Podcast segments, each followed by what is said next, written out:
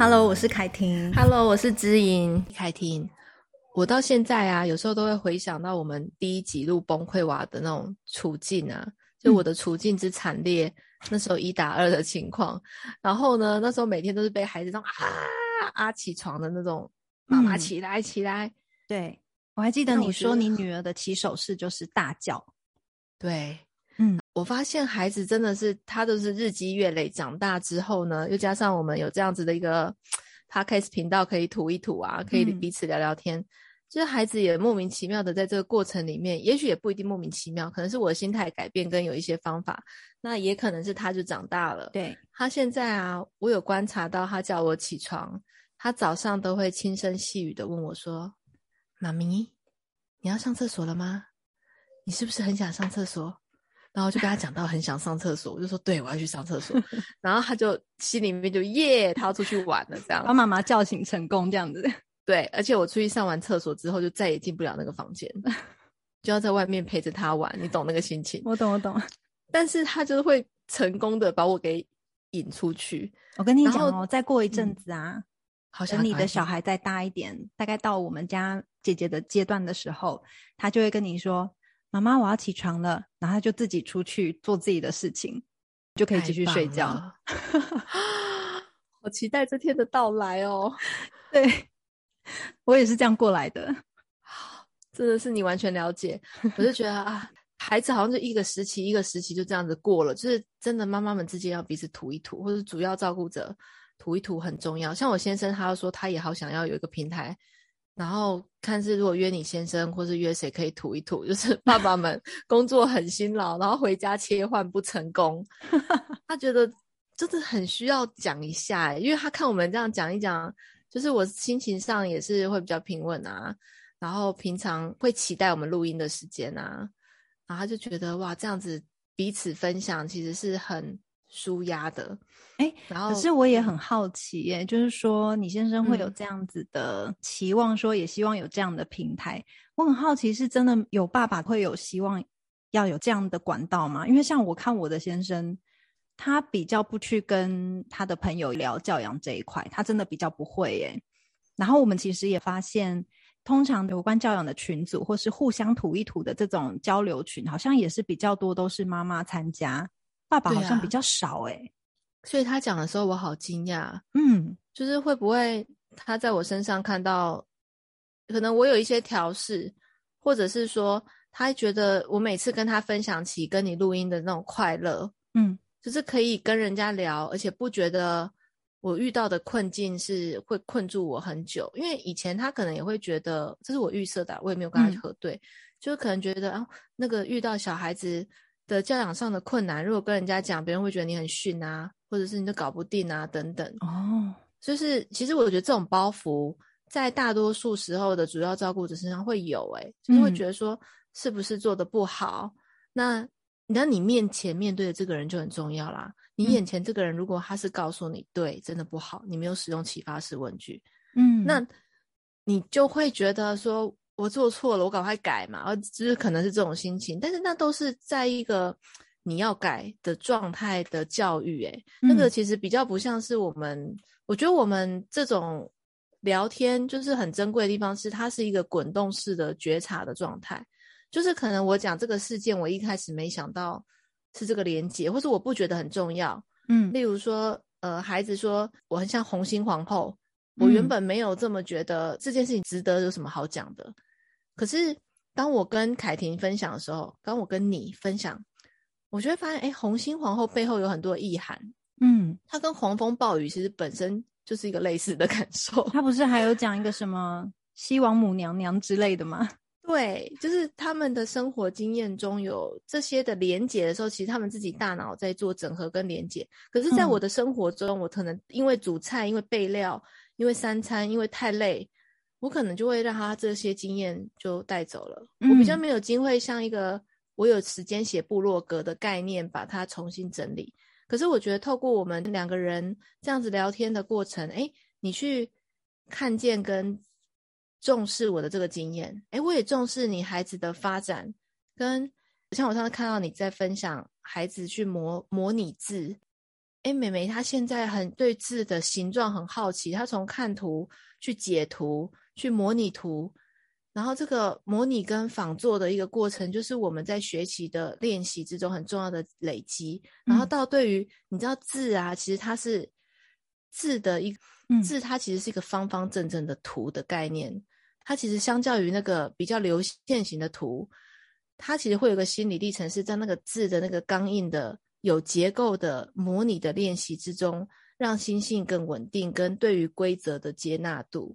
嗯，所以其实看似狂放不羁，看似创造力很强，他在一个有限的范围，他会获得一个可控制的安全感。其实这个就会慢慢的去在他这个年纪去长出来，他原本是呃呼求，他内在呼求的能力也好，或者是你给了他这么多的刺激，他自己想要去寻找。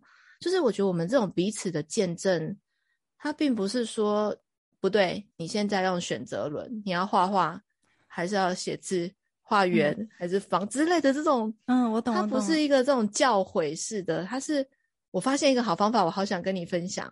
嗯，然后你也发现一个好方法，不错。或者是说，哎、欸，我发现你在这个部分，你跟他用红心皇后有聊到这样的故事，然后他竟然也可以用红心皇后来回应你。他的脑中整理了什么？然后你看见你在平常对他的培养，跟对他的一些就是语言上的输入，就会发现你也可以协助到你自己看见你的努力，而不是说这只是一个很小很小很小的事情，好像就没什么就过去了。对，所以那是彼此的一个补血。我觉得他在情绪调节的部分，他是有帮自己做了很多的，我觉得他有很多的成长。哎，就是他不会。用那种很爆炸式的方式跟我表达，可是我其实另外一个观察是，我发现可能是两岁半的小孩，两岁到两岁半的小孩都是一个处于爆炸式的状态，在表达自己的情绪，因为他们开始会表达了。因为现在换我儿子，就是像上次踩我眼球啊，然后现在他起床之后，就是他会乱该啊，嗯，就是好像也是一个重复一个过程哎、欸。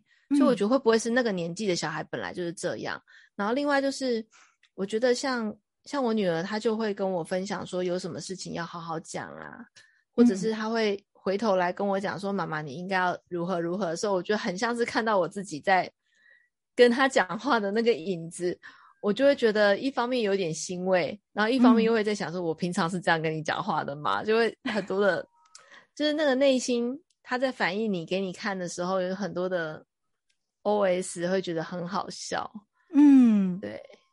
然后像他就会，嗯嗯，你说，你先说，你先说。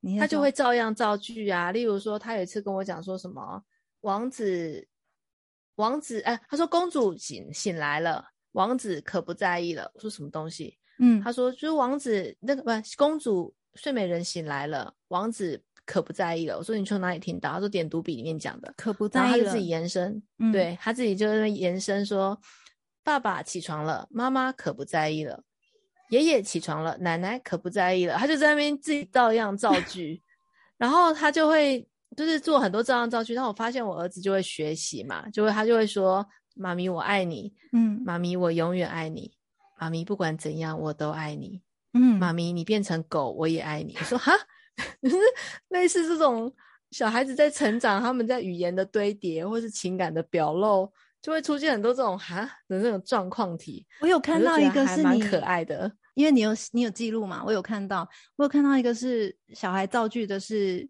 妈妈倒下了，爸爸可不在意了，是不是？类似这样。然后然后你老公好像说什么妈妈倒下。我不在意了，妈妈都已经生病了，我怎么可能不在意？对，他就说妈妈倒下，我可在意了，嗯，类似这样，或者是什么小老鼠上灯台偷油吃下不来，叫妈妈妈滚下来，对，妈叫妈妈妈不来，稀里呼噜妈滚下来之类的，嗯，就很好笑。对，我突然连接到你刚刚说，就是你女儿会对你说：“妈妈，你应该要怎么样啊？”那种就是像你跟她说话的方式。我突然连接到有一个事情是，嗯，有一次我们是在过马路，然后因为我先生那那个之前有就是动过一个小手术，那那时候肚子上有一点点那个手术的有一些伤口痕迹还在那边，然后我们过马路的时候刚好呢，我就是我是牵着姐姐，爸爸是牵着妹妹这样子，那要过马路之前，我老公就在跟小孩在讲话，然后他就把他的那个就是衣服稍微翻起来给我们家妹妹看，说：“你看爸爸这边啊还痛痛诶，这样子还有伤伤口还在。”然后我女儿就说：“哦，真的诶，好了好了，衣服放下来，不要这样，就是不要给人家看到。”好 可爱哦！我就觉得，我那时候当下看到，我也觉得很好笑。就是一定是小时候他们可能有掀衣服或是干嘛，我们会跟他们讲说：“哎、欸，好了好了，在路边这样被人家看到，我们不要这样子。”所以他就他把把衣服掀起来，他也记得跟他说：“哎、欸，好了好了，不要这样子，赶快把衣服放下来。”好玩，对不对？对对对，我觉得这小孩的成长真的是点滴的累积。有一次在浴室，然后我先生，嗯、因为我先生很很喜欢。就是他有看到蜘蛛，他会把它抓起来，然后就把它野放。嗯，他很会抓这种小动物。嗯，然后我女儿就看到，我先生就先看到说啊有蜘蛛。嗯，然后我女儿就跑过去说妈妈有蜘蛛，就叫我要过去看。嗯，然后我我老公就说怎么会有蜘蛛呢？他其实在自言自语。嗯嗯，就从哪里爬进来之类的。嗯，然后我女儿就很淡定的跟他说啊，你就是浴室太潮湿才会有蜘蛛爬进来啊。然后我先生突然愣了一下，回头问他说。你怎么什么都知道啊？嗯，然后他就跟他笑笑说：“因为我对世界充满好奇啊。”然后他就说：“这一句是哪里学的？”他说：“是小美人鱼说的哦。”他对他说：“他说他对世界充满好奇，好有趣哦，就很好笑。就小孩越大，有没有？就那个你们对他 平常的这种养育啊，然后他跟你的对话都会很好玩。所以我发现啊，像最近，因为我儿子开始会讲话。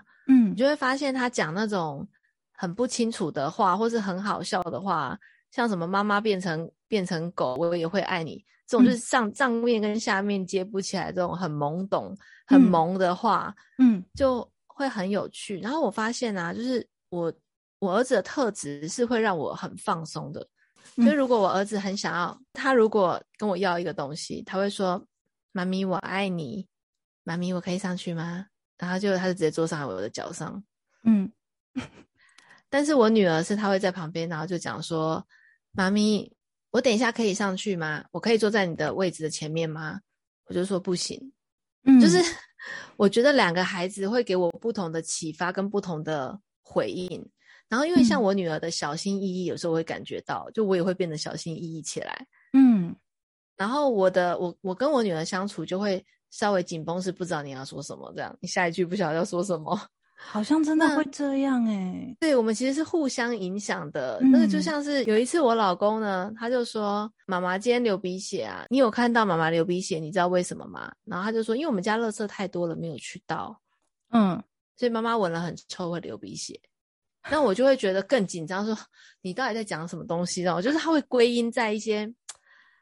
你觉得很莫名其妙，然后又被指责的地方的时候，你内心其实又会很想要说哪哪是？那是因为你不乖什么什么啊，哥就会很想跟他乱扯。嗯，但是呢，但是我儿子他就是会用一种很莫名其妙、很萌的方式让你就范。然后我觉得两个小孩教会你的事情不太一样，是像我就有发现我儿子的那种脸上的那种笑的肌肉啊，嗯，就是很明显，就是他很喜欢笑，他也很常笑。然后当他笑的时候，你看到他，其实你就会笑出来。然后我就会提醒我自己说，嗯、其实我也可以很常笑。那因为看到他这么快乐，我想要维护他这种快乐的因子，因为他是天生就真的好快乐的小孩哦。嗯，如果有一天他突然变不快乐，也许我不会太大的压抑，但是不是突然之间变得很不快乐，因为他天生就是一个快乐的小孩。嗯、那我的女儿她本身是比较小心翼翼，然后对于比较多的事情会比较敏觉度。嗯。那我也不会说要把它变成另外一个样子，说你为什么不能像你弟弟这么的不计较或什么的，嗯嗯不会，而是我觉得他有一些他天生很美好的这种敏觉度的时候，会让我们很惊喜。你怎么会有这个答案？嗯、所以我觉得每个小孩在教会我们的事情，嗯、就是每个小孩越长大，他跟我们的不一样，跟独特性就会越跑出来，是维护他先天的这个特质。又有他后天所被增强的，他调试转化的，让我们很惊喜的部分，都是会教会我们很多事情。嗯嗯，对耶，我就是想一想，我们家两个小孩的特质跟你们家有一点点雷同。我不知道是不是大部分的老大跟家里排行比较小的老二这样子，就是那个特质真的会有所互相，也会互相影响。像我们家的姐姐是属于比较谨慎小心型的，然后，嗯，她比起妹妹是比较不常笑的，就是比较常会有严肃表情出现的这一种孩子。然后妹妹就是一个从小就非常爱笑的一个孩子，我也是对她比较没有辙。就像你刚刚提到的那个妈妈。我爱你，然后就直接爬到你身上那种。我们家妹妹也常做这种事，她不会问你说我可不可以抱抱，她会直接说妈妈抱抱，然后脚就跨上来，然后挤到你身上。我也会无所适从，我想说现在是什么情况？我连说不的权利都没有。但是我们就会默默接纳、欸。哎，对，然后所以我觉得如果归因于他们不是什么老大老二啊，或者是就是我觉得一笑解千愁。嗯，或者是就是人该谨慎的时候要谨慎的态度，是我觉得在我现在这个人生阶段，我对于我可能有一个熟悉的样子，可能很搞笑的样子，嗯、或者是呃很严肃的样子，或者很专业的样子等等，我有各种样子。可是孩子就是拓展了另外两个样子，让我去看见他很独特的美好。嗯，就会提醒我很多事情。像上次我我小孩就问我说我要出门了嘛，然后他就因为他们不能出门。然后我要去买米买菜，他就是说，你口罩有没有戴？对，我说我就说有，我有戴，只是他口罩链没有戴。然后我出去的时候，我想说好像是我妈在跟我讲话，就是 这这是他是谁？就是有一种这种感觉。有有像今天早上我坐在餐桌上看书，那因为平常我们家孩子如果只要看书，我一定帮他把两个活动室的那个灯。那个书桌灯，我会把它搬，一定我就是立刻搬过去他们前面，让他们就是那个光线是足够的。但是因为我们自己大人就会比较忽略这一块对自己，所以我就想说自己没差，我就没开灯了，我就直接在那边看书。然后过一阵子，我女儿就坐在沙发上对着我说：“你为什么没有开灯？” 然后我想说：“嗯，是在跟我讲话吗？”然后我就转头我说。是我吗？他就说：“对啊，你为什么没有开灯看书？”我就说：“哦，对不起，我忘记了，我没有跟他说，我就是故意不开。我只是跟他讲说：‘哦，太急着想看书，我忘记了。’然后他就去帮我把灯打开。那我就觉得哇塞，有够贴心，就好像就是我们在对他做的事情。然后我刚刚也突然想到，就是我的孩子两个的特质不一样，也真的也有教会我一些事，就是说。”像嗯，老大姐姐的部分，我觉得我莫名的就是会对她比较要求完美，跟可能会很希望她事事都做得好。到现在还是会，但是我会常常会提醒我自己啊，不要这么要求完美，有因为她毕竟是个孩子这样子。妹妹呢，我们家两个孩子不同，我们家姐姐是右手写字，她妹妹是左手写字这样子。那因为妹妹她她一出生就是左手很比较灵活，所以我们从她一出生的时候，我们就有观察，就发现她可能就是左撇子这样子。那我们就很接受这件事情，所以就无论她做什么事情，她要用左手，我们也不会说刻意纠正她要改成右手。但是我们有时候会，呃，就是刻意让她去平衡一下。例如说她拿什么东西，我们会从还小的时候。就是会让他用右手用用看，但他如果不习惯，他换回左手，我们也不会纠正他这样子。那到现在他就是一样用左手写字。然后呢，我先生会有一点顾虑，他会觉得说，哎，左手写字会有点吃亏，因为他觉得我们的所有的文字几乎都是从左边到右边。然后跟我们的中国的中文字方块字也都是笔顺，大概都是左到右、上到下，所以他会觉得啊，妹妹以后学写字会不会比较困难？对他来说，会跟右手写字的孩子比较不同。当然，我也会有这个顾虑，但是我觉得，我觉得我想要顺应孩子的天性比较重要。我那时候我就觉得说，没关系啊，他左手画图画的那么顺，左手用的这么顺。我觉得我没有必要刻意去把它改成右手，我就顺着他的天性。那就算以后写字写得比较丑，或者是学得比较慢，好，没有关系，我也接受他这个样子。就是我已经有一个心理准备了。那如果说就是可能，比方说在学业这个阶段写字写得比较丑，那未来他又不是说因为写字丑就不能生活。那字也是可以练得出来的嘛，所以我觉得这个后天我们如果想要去加强，也都 OK。所以我没有把这件事情放在心上，看得很重要。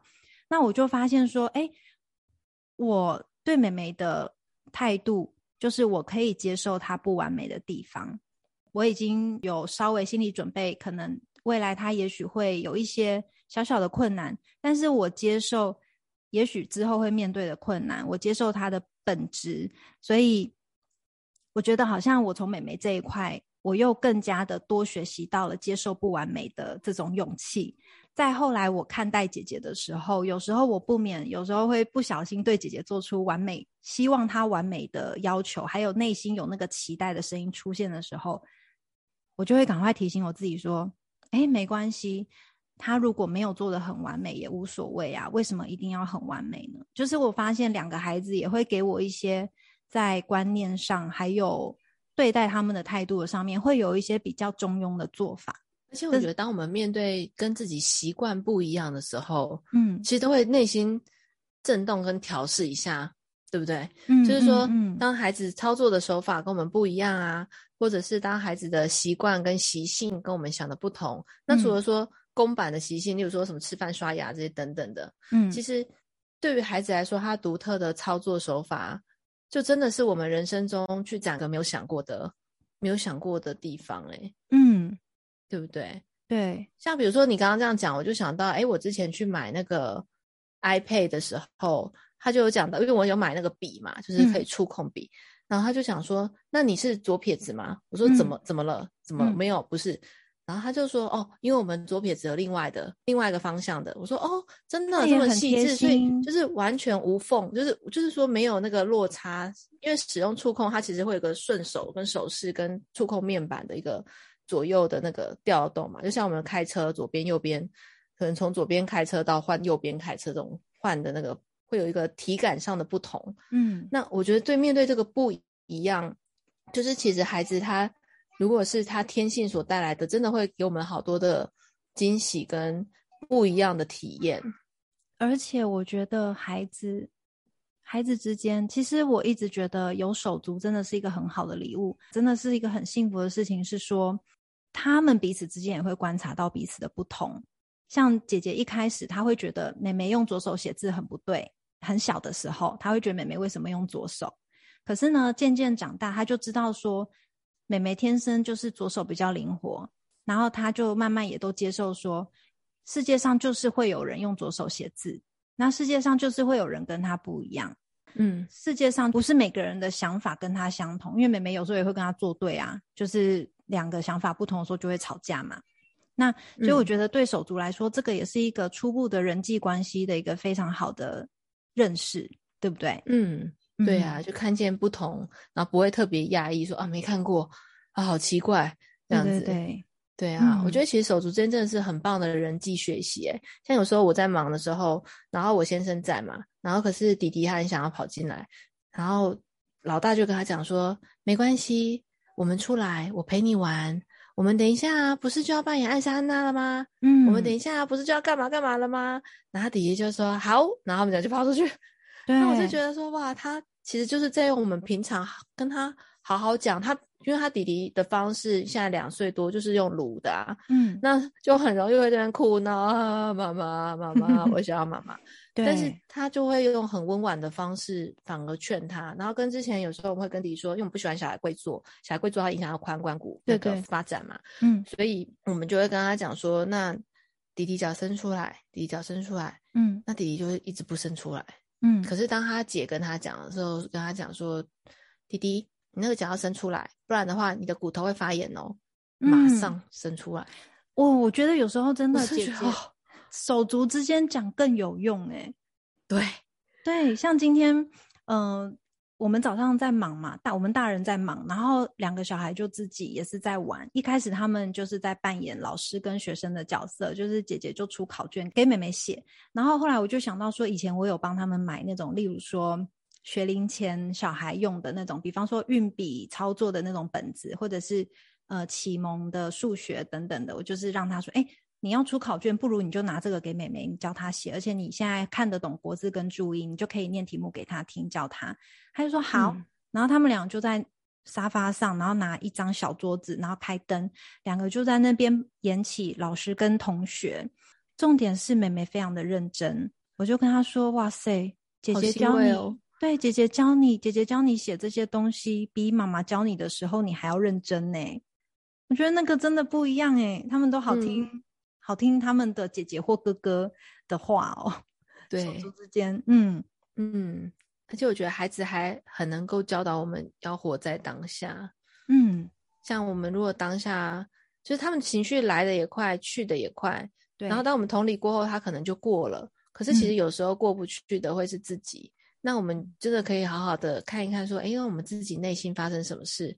跟我们这种来得快去的也快，如果我们小时候也是这样长大的，那现在这样的感受力怎么不见了？嗯、反而好像是让这样的情绪迟滞在自己的身体里面，然后再一步一步的吞噬我们。所以我觉得孩子还教给我一个很重要的是活在当下的力量。这一刻，他们跟过去的他们，其实我们人的细胞每一刻都是不一样啊。对。那那我们那个更新的我，如何是我们的记忆变是活在过去，但是身体已经更新，那身体反而会被过去的记忆这样吞噬跟摧残。所以，如何是让自己的新的感受一直涌出来？明天的自己跟今天的自己是不一样的，这个希望感带回给自己家庭的氛围，我觉得是很重要的。嗯，对。那我们这一集就到这里哦。OK。我是凯婷，我是知音，Face 崩溃娃的镇定剂。我们下集见喽。